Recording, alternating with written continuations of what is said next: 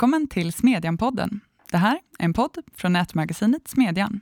Jag heter Katarina Karkainen och idag ska vi tala om svensk ekonomi, budgeten som i måndags lämnades till riksdagen och vad den säger och kan göra med svensk politik. Innan vi inleder dagens samtal så vill jag tipsa om två texter som vi har publicerat den här veckan. Det är dels en intervju som Mats Olin, som är chef för Näringslivets medieinstitut, har gjort med Per Brinkemo, Sveriges ledande expert på klaner. Ja, det är åtminstone så han kallas nu. Och den här artikeln handlar också just om hur han gick från att anklagas för rasism av den enade journalistkåren till att hyllas som expert när alla över en natt skulle börja intressera sig för klanstrukturer och deras makt i utanförskapsområdena. Det är ett väldigt intressant samtal om likriktning och konsensusmentalitet. Och igår så publicerade vi Tobias Samuelssons reportage i vårt större tema om kvalificering till välfärden. Han har talat med politiker, ekonomer och fackförbund om hur hårdnackat Socialdemokraternas motstånd mot den här idén egentligen är och vad som händer efter migrationskommittén. Den rekommenderas också varmt. Men idag ska vi tala om budgeten. Vadan denna historiskt expansiva budget? Vad säger de stora utgiftsökningarna om läget i svensk politik? Kommer förslagen som till exempel höjd a-kassa verkligen att bli tillfälliga? Och vad händer egentligen med rättskedjan? Det ska vi prata om idag och det gör vi med Jakob Lundberg som är chefsekonom och tillförordnad VD på Tankesmedjan Timbro. Välkommen! Tack så mycket. Med mig har jag också Adam Danieli, ett bekant namn för läsare och lyssnare, som jag har glädjen att meddela är tillbaka på Smedjan och kommer att förstärka redaktionen under hösten. Välkommen tillbaka! Tack så mycket. Hur känns det? Kan inte du ge lyssnarna ett eh, smakprov på vad du kommer att eh, bjuda på framöver? Mm. Eh, det här kommer bli ett litet inhopp eh, i, den ekonomiska politiken. Eh, framöver så har jag tänkt att kolla lite grann på migrationspolitik, eller snarare utvisningar. Eh, och ta reda på lite grann varför vi gör som vi gör med utvisningar i Sverige och varför vi inte utvisar fler människor eh, med anledning av brott. Så det är någonting som kommer framöver. Intressant. Med oss har vi också Fredrik Johansson, kommunikationsrådgivare med gedigen bakgrund inom partipolitik och opinionsbildning, vikarierande ledarskribent på Svenska Dagbladet och från och med nu egentligen också återkommande krönikör på Smedjan. Välkommen! Tack så mycket! Roligt att ha dig här. Jakob, du har ju på Smedjan listat de bästa och sämsta satsningarna i den här budgeten och jag tänkte att vi kunde gå igenom några av dem, börja med några snabba frågor. Så att jag undrar, vad tycker du om den sänkta skatten på förvärvsinkomster? Vad får den för betyg?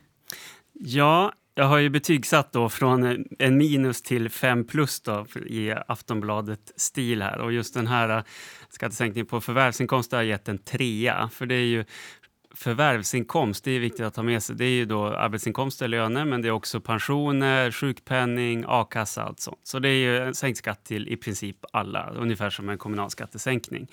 Um, så det, det, är väl bra i sig, men jag hade ju hellre sett ett, ett jobbskatteavdrag som gör det mer lönsamt att jobba. Men det här så det blir mer lönsamt att, att jobba om man inte har någon inkomst överhuvudtaget. Att säga att gå från att vara hemmafru till att ha ett jobb, det blir mer lönsamt. Men det blir inte mer lönsamt att gå från säg a-kassa till jobb. Uh, så därför fick den här då en, en trea. Och det finns ju också med ett jobbskatteavdrag, ett tillfälligt sådant. Vad får mm. det för betyg? Precis, ja, det fick ju en fyra då. Det hade blivit en femma om det inte hade varit just tillfälligt. Men jag tycker att det, det är en rimlig avvägning och just som en konjunkturåtgärd också. Att eh, låginkomsttagare kan vi ändå förvänta oss spendera en större del av de här pengarna så att du får lite fart på ekonomin, men samtidigt att det går just till arbetsinkomster då, inte till olika typer av bidrag och transfereringar. Så att det blir mer, mer lönsamt att jobba. Det har vi visat i olika forskningssammanställningar från Timbro att det finns ett gott forskningsstöd för att eh, blir det mer lönsamt att jobba, då, då får man också fler jobb lägre arbetsgivaravgifter för unga? Det har jag också gett en trea. Eh, för jag ser det så här att sänker man arbetsgivaravgifterna då man kan liksom inte runda facken och få dem att gå med på lägre anställningskostnader utan förr eller senare, det kanske blir på, på sikt, men efter ett tag så kommer de att eh, casha in det här genom högre lönekrav helt enkelt. Eh, och då har man ju så att säga inte tjänat någonting genom att det blir billigare att anställa. Man har kanske då omfördelat arbetslösheten från yngre till äldre och då är frågan om, om det verkligen är, är någonting som är eftersträvansvärt. Så jag hade nog sagt att om man vill göra någonting med arbetsgivaravgifterna så är det bättre att, att sänka generellt så man inte får de här riktade åtgärderna till, till olika åldersgrupper som blir lite godtyckligt också. Jag undrar också vad du tycker om den höjda a-kassan? Den fick då ett klart minus. Eh, för där finns det också, inte minst vår arbetsmarknadsexpert Caspian Rebin. Det har ju varit ute här de senaste månaderna och, och, visat på att det finns väldigt mycket forskning som, som visar att med en högre a-kassa så söker folk färre jobb, man får en mindre sökintensitet som man säger och då får man längre genomsnittliga tider i arbetslöshet och det leder ju totalt sett till en högre arbetslöshet då.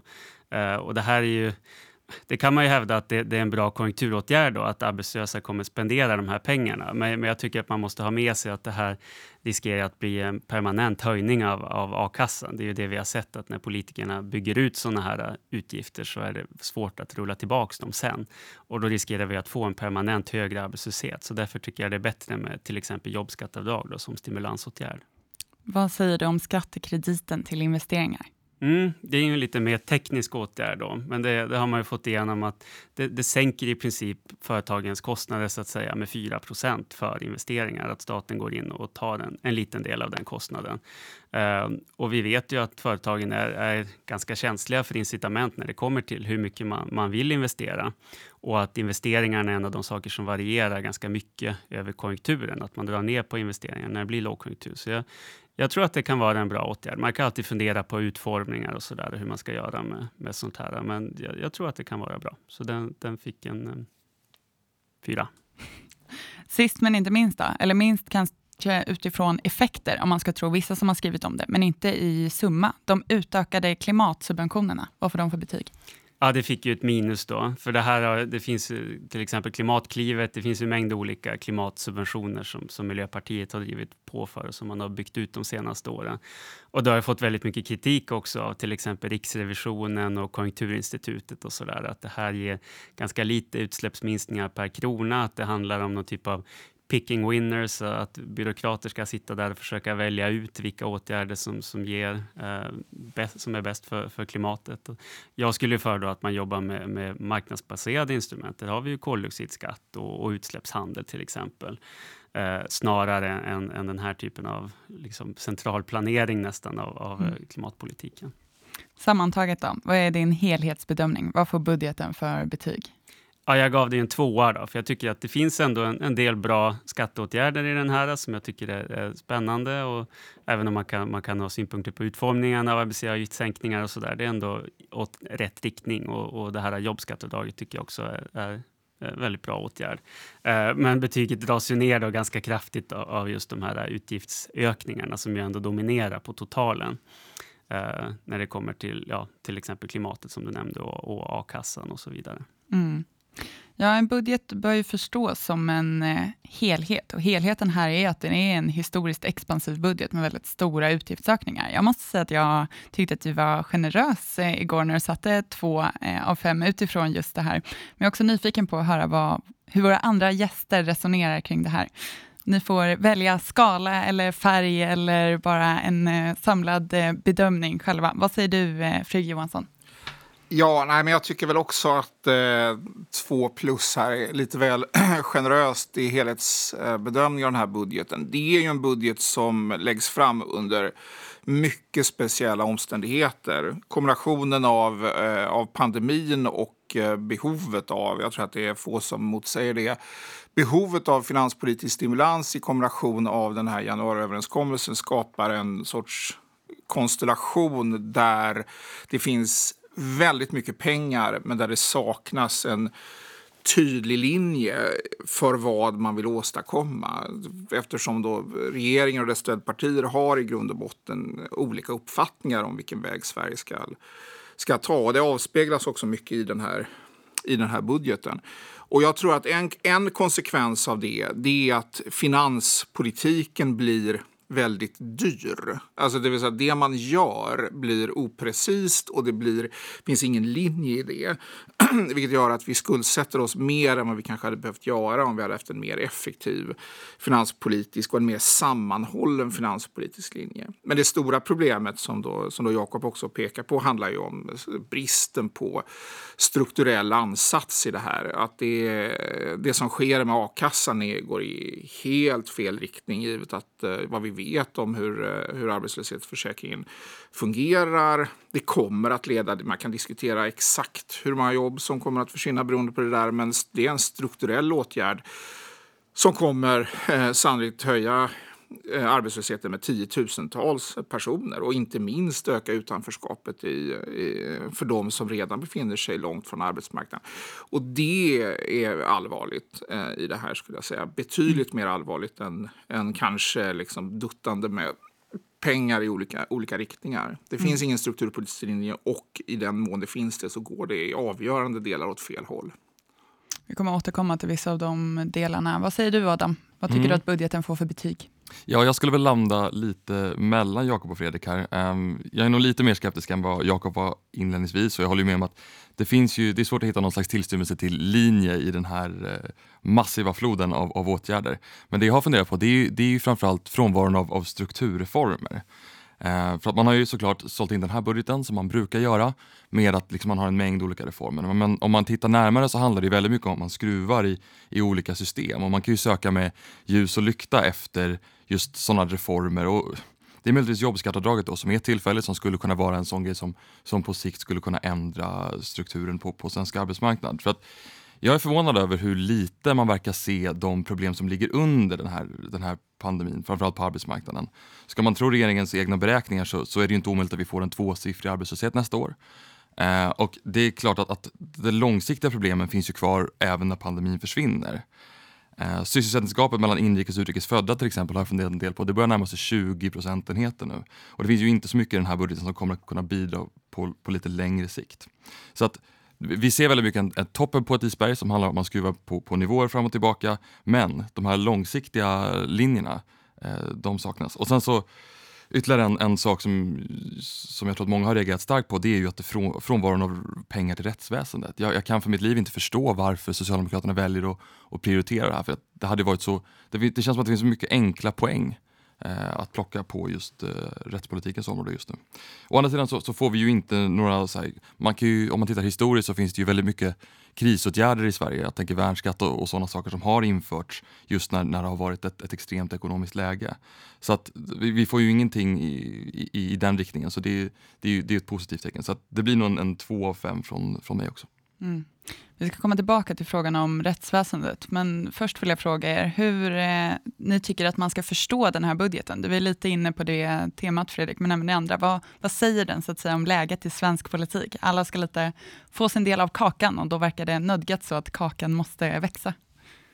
Ja, det ligger väl mycket i det, att det är en, en klassisk koalitionsbudget eller en budget från ett väldigt brett regeringsunderlag där alla har fått sitt. Centerpartiet har, har fått sina arbetsgivaravgifter och jag kan gissa att det är Liberalerna som har fått igen den här investeringskrediten och så där. Så att man kan ju se ganska tydliga partibeteckningar på de allra flesta av de här åtgärderna. Så det måste ju ha varit eh, julafton nästan när de har suttit de här ekonomisk-politiska talespersonerna. För det, att fördela 105 miljarder, det är ju unprecedented. Jag känner inte till någon budget där det har varit så mycket pengar, utan oftast har det ju varit, tidigare har det varit krona för krona eller ett reformutrymme på 10 miljarder kanske. Men, men så här mycket pengar, det, det blir en helt annan eh, volym.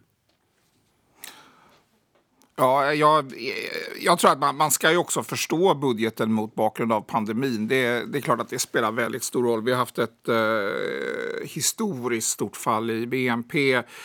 Vi pratade om investeringar här tidigare. De faller också kraftigt. Arbetslösheten i Sverige har stigit eh, lika kraftigt eller kraftigare än i jämförbara europeiska länder. Så att det är klart att det finns ju en bakom, ett bakomliggande en bakomliggande fråga som spelar väldigt stor roll.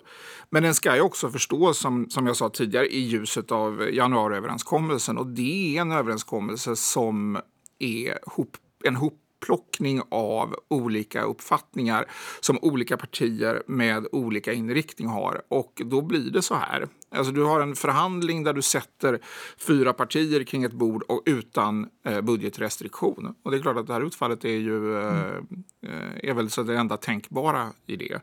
Eh, Så att det, det tycker jag att man ska, ska förstå detta som. Att det, är, det är en sorts januariöverenskommelsen på syra helt enkelt. Att det, blir, det blir det här som blir effekterna. Vad är riskerna med så här stora utgiftsökningar? Då? Det hör ju som sagt till ovanligheterna, men det finns ju uppenbart politiska fördelar, vilket ju så att säga måste innebära att det finns minst lika stora nackdelar, för annars hade man ju alltid satsat allt i budgeterna. Vad är liksom worst case scenario nu med sådana här utgiftsökningar? Den stora risken som jag ser är att det här blir permanenta utgiftsökningar förstås. Att vi ser att, alltså, enligt den nationalekonomiska läroboken ska man göra så här. Är det lågkonjunktur då ska man bränna på och stimulera. Sen kan man ju diskutera i och för sig när det, när det är en sån speciell kris som coronakrisen, hur, hur mycket folk självmant kommer gå ut i butikerna och så där. Men enligt läroboken ska man göra så här. Men, men det som inte minst alliansregeringen hade med sig under finanskrisen är att rent politiskt ska man ju kunna rulla tillbaks det här också. Då. Men om till exempel a-kassan, jag, jag känner inte till något fall där man har skruvat ner den, utan det alliansregeringen gjorde var ju att man lät den ligga kvar i nominella termer och så fick den urgröpas av inflationen. Det är ju nästan enda sättet att, att dra ner på den här typen av utgifter, att man, man låser sig på en permanent högre utgiftsnivå. Det är det som jag ser den stora risken med det. Och man kan ju tillägga, väl, ja, vi kommer kanske in på a-kassan mer här, men det, den argumentation som Magdalena Andersson använde igår handlar ju handlar delvis om pandemin när hon säger att det här handlar om att stärka köpkraften hos, eh, hos de här personerna. Eh, men, men de argument hon framförde i övrigt var ju generella. Vad händer mm. när en fabrik brinner ner? Eh, det här stärker de automatiska stabilisatorerna i, i, Eh, i ekonomin och sådär.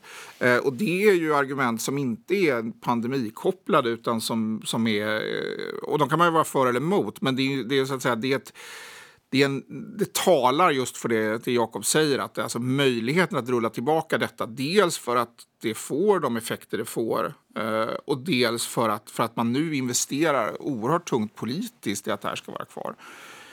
Så att det, är, det, är absolut tror jag också den största risken med detta. Det, är att det, liksom, det, som är, det, finns, det finns inget så permanent som en tillfällig skattehöjning som det heter. Och det ligger mycket i det här också, att det är väldigt svårt att politiskt dra, rulla tillbaka sånt här. Mm. Det är mycket som kallas tillfälligt i den här budgeten. Satsningarna presenteras inte som permanenta ändringar, utan de är tidsbegränsade. Men det är svårt att se att eh, om några år då, då ska skatten höjas igen, a-kassan ska sänkas och de här anslagen till välfärden, de ska dras tillbaka. Nej, jag, jag kan bara konstatera att, att apropå eh, tillfällighet, så om man tittar tillbaka de senaste mandatperioderna så ser man att efter den här budgeten som ligger i mitten av mandatperioden så händer ju inte speciellt mycket nytt. Utan nu handlar det om att man laddar upp inför, inför nästa valrörelse. Och jag har ju väldigt svårt att se hur socialdemokratin och Liberalerna och Centerpartiet för den delen ska kunna gå till val på eh, att man gör de här reformerna 2023 och, och, och framåt. Um, ja, man kan ju fråga sig, den här socialdemokratiska analysen Eh, som man verkar ha gjort. Är det det här man tänker gå till val på? Att man ska eh, göra de här ändringarna? Ja, det är svårt att tänka, tänka sig det. Jag tänker att ett uppenbart problem lite på den noten, förutom den stora kostnaden, är svårigheterna med ansvarsutkrävning. Annie Lööf kallar budgeten för borgerlig politik. Magdalena Andersson säger att det är sossepolitik när den är som bäst, men antyder samtidigt då att hon inte står bakom de här skattesänkningarna. Och jag såg att Tove Livendal, som är politisk chefredaktör på SvD, frågade sig hur många av de fyra ansvariga parterna kommer vilja ställa sig lika ivrigt på presskonferenser när de mindre tilltalande konsekvenserna av budgeten blir synliga. I vilken grad är det här ett problem skulle ni säga? Jag tycker att det är en mycket god poäng. Det är klart att eh, det ligger ju hela den här överenskommelsens natur att om man har en om man har en regeringskonstellation som i praktiken bygger på att fyra partier hotar varandra och om att genomföra en, en politik som, eh, som respektive parti i grund och botten är emot så är det klart att eh, viljan och möjligheten till ansvarsutkrävande kommer att, kommer att påverkas av det. Möjligen kan man väl säga att det kändes som att Magdalena Andersson ändå flyttade fram positionerna något jämfört med hur det var vid förra tillfället då värnskatten var, plågade henne eh, mycket. Eh, Avskaffandet av värnskatten plågade henne mycket. Och nu är det ändå, eh, tog, försökte hon ta ett helhetsgrepp om det här. Och hon, den här sänkningen eh, av tillfälliga sänkningen av arbetsgivaravgifter för unga eh, försökte hon ju också omforma. Det är det är ju en reform som Socialdemokraterna har varit mycket, mycket kritiska till och också avskaffat. Där sa hon ju att det nu kan ses som ett branschstöd. Och det kopplades mycket till, till, till, till pandemin eh, och sådär. Så att jag, det kändes lite grann ändå som att, som att eh, Socialdemokraterna försöker äga det här i lite högre utsträckning än tidigare. Mm. Ja, det ser man ju också på det här jobbskattavdraget. Det är uppenbart att här har förhandlats in i sista timmen varenda liten formulering Först att det ska vara tillfälligt och sen att det ska vara ett stöd för ökade kostnader under coronapandemin, vilket känns som ett väldigt krystat argument. Men det, det, kan man ju, om man ska vara lite kremlolog kan man gissa att det här är något som Socialdemokraterna har fått in då, för att det, det är väldigt känsligt. Och till exempel så innebär det här att man återinför den så kallade pensionärsskatten i och med att pensionärerna då kommer ju ha en, en högre skatt än, än löntagare. Eh, en, en klyfta som ju Socialdemokraterna har lovat att sluta. Så det finns ju mycket politiskt sprängstoff i den här. Och där har Socialdemokraterna ändå varit ganska bra förhandlare. Och det är bara 5 miljarder det här jobbskattavdraget och en betydligt större skattesänkning på, på förvärvsinkomster. Mm. Vi måste också prata specifikt om eh, ett par av de andra förslagen. Den höjda a-kassan har ju Fredrik varit inne på redan. Det är ju ett av de här förslagen som man från regeringens och samarbetspartiernas sida säger ska gälla i två år till. Eh, Medan eh, facken, till exempel LO och TCO, har ju gått ut och krävt att de här förändringarna ska bli permanenta, i princip sagt att det är det det innebär att de är. Och på det så har man väl från Socialdemokraternas sida svarat ganska svävande. Hur ska man förstå det här? Vad, vad kommer att hända? Om jag får börja. Alltså, jag tror ju att eh, detta är exakt den typ av fråga Socialdemokraterna vill ha i en valrörelse. Eh, det kommer krävas en del fotarbete, men eh, dels möjligheten att möjligen splittra borgerligheten kring den här frågan, men framför allt att, att få en konfliktlinje som handlar om huruvida, eh, huruvida eh, Moderaterna och Kristdemokraterna vill förändra detta. Jag tror att man eh, kommer att försöka skifta om sin position till att bli, bli mer permanent. Det som finns här också, som man i och för sig ska ta hänsyn till, det är att i januariöverenskommelsen finns det en skrivning om att man ska förändra arbetslöshetsförsäkringen i riktning mot en flexicurity-modell. Och jag tror om man eh, ger COL eh, benefit of the doubt här så tror jag att de uppfattar nog det som en väldigt central process i det här för också vad som händer med, eh, med arbetslöshetsförsäkringen framöver. Men det här är det här tror jag är lite ungefär var Socialdemokraterna vill befinna sig i valet 2022. Att det, man hörde också, som, återigen, man hörde Magdalena Anderssons retorik. Det här är inte någonting som hon tycker är tillfälligt bra, utan det här är som man vill ha det, helt enkelt. Mm. Jag såg att du skrev på Twitter, Fredrik, att eh, först eh, innan budgeten då kom, att jag tror att morgondagens rekordbudget kommer sakna relevans i valet 2022. Vi lever i så speciella tider att det som görs nu är diskonterat och det skapas inget politiskt kapital av de finanspolitiska satsningarna. Surt för regeringen och gökat med väljarna är någon annanstans. Och sen Eh, häromdagen så skrev du att jag kan konstatera att detta var nog fel. De kraftiga finanspolitiska stimulanserna kommer inte spela roll, men att C och L låter S underminera arbetslinjen lär kunna få det. På vilket sätt tror du att det kommer påverka valet? Nej, men, uh, precis. Internet never forgets. Men det uh, jag, uh, men ungefär som jag sa, jag, jag tror att den här a-kassefrågan strukturellt kommer att spela roll. Och det, vi återstår att se vad som händer i, i, i den här flexicurity-dimensionen av arbetslöshetsförsäkringen som står skriven i januariöverenskommelsen. Men det här tror jag är det som kan bli eh, mer långsiktigt verkande. För att mycket, mycket av de här övriga, de ökade bidragen till kommunerna, det är ju fantastiskt mycket pengar. Det finns anledning att vara kritisk och skeptisk till mycket av det. Men politiskt så är, är mycket av det här diskonterat och vi kommer befinna oss någon annanstans om två år. Och precis som ni var inne på tidigare här, eh, budgeten är ju svag vad gäller hanteringen av det som dominerar den politiska agendan just nu, det vill säga kriminaliteten.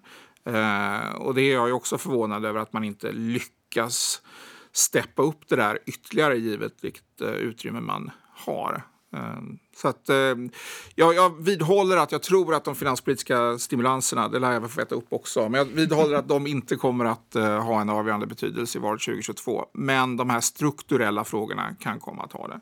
En annan sak som uppmärksammats är ju bristen på satsningar i rättskedjan. Jag vet att man inte får säga rättskedjan. Jag har aldrig förstått varför ett rättsväsende skulle vara så mycket bättre än en kedja, men eh, det här är i alla fall, eh, om någon skulle ha missat det, så att säga en av de mest uppmärksammade och liksom utifrån hur människor upplever Sverige och Sveriges problem, eh, viktigaste politiska frågorna. Alla framstår i alla diskussioner som helt eniga om att det behövs stora förstärkningar.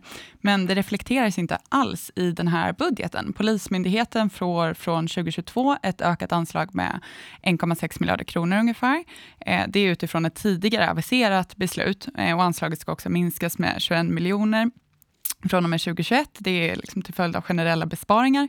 Samtidigt så får varken Åklagarmyndigheten eller Ekobrottsmyndigheten något ökat anslag.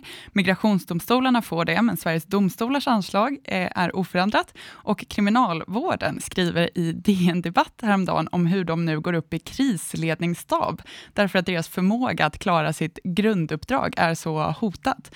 Jag tycker förvisso att man alltid ska försöka se lite liksom kritiskt, eller åtminstone med försiktighet, på myndigheters liksom begäran om utökade resurser. Men det här tycker jag ändå framstår som liksom extraordinärt. Vad är det som ja, händer? Det här hur, hur framstår mer och mer som socialdemokratins liksom stora missbedömning just nu kring hur, hur mycket människor verkar lägga vikt vid den här frågan. Om man kollar på SOM-institutets mätningar så ser man till exempel att det här är en fråga som har, har legat och bubblat i flera års tid och ändå så kan man inte, som du sa, i en sån här eh, enormt expansiv budget göra något som helst rum verkar det som. Om man kollar på det som, som myndigheten har äskat eh, och det som man faktiskt får så man kan säga att man får ungefär hälften. Och det här är väl inte någonting som är exceptionellt, det är ofta som, som, som budgeten inte, önskemålen uppfylls liksom inte.